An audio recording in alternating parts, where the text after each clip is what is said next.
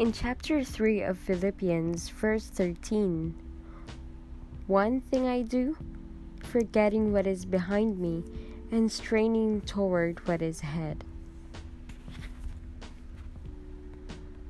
Forget what's behind you if it is negative. Kung kayo man noong araw ay napulot lang sa baha habang nasa kahon ng gatas na Alaska. Eh ano ngayon?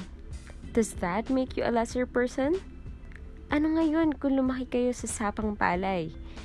Ano ngayon kung hindi kayo hasyendero? At wala kayong mga lupa? So what?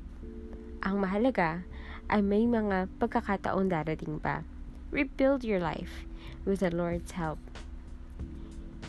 In Isaiah chapter 61, verses 1 to 4, it was said, He has sent me to bind up the brokenhearted, to proclaim freedom for the captives, and release from darkness for the prisoners, to comfort all who mourn, to bestow on them a crown of beauty instead of ashes the oil of gladness instead of mourning, and a garment of praise instead of a spirit of despair.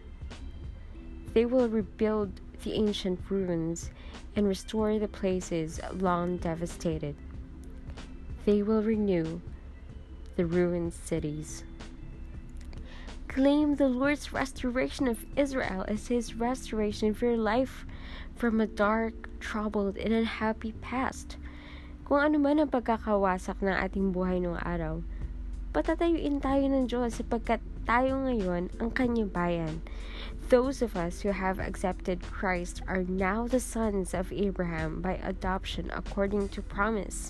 We are the new Israel, citizens of heaven.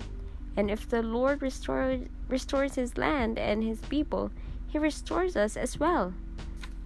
Claim the Lord's restoration sa kung ano man ang kailangang i-restore. Halos lahat tayo ay may pilat ang nakaraan. Tayo may mga masasakit na gunita. May mga mahihirap at mahahapting alaala. Pero hindi kailangan na maging alipin tayo ng mga ito habang panahon. Inferiority is a product of feeling short of accepted standards of beauty, wealth, professional, and social position and intelligence. The solution? Let's review the prevailing standards. Suriin kung ang standard na inyong pinanghahawakan ay talagang standard ng Panginoon.